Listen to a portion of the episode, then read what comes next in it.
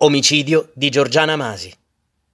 Nel tardo pomeriggio di giovedì 12 maggio 1977, la studentessa Giorgiana Masi si trovava in compagnia del fidanzato ventunenne Gianfranco Papini vicino a Ponte Garibaldi, nel centro storico della capitale, dove erano scoppiati violenti scontri tra dimostranti e forze dell'ordine in seguito a una manifestazione pacifica del Partito Radicale.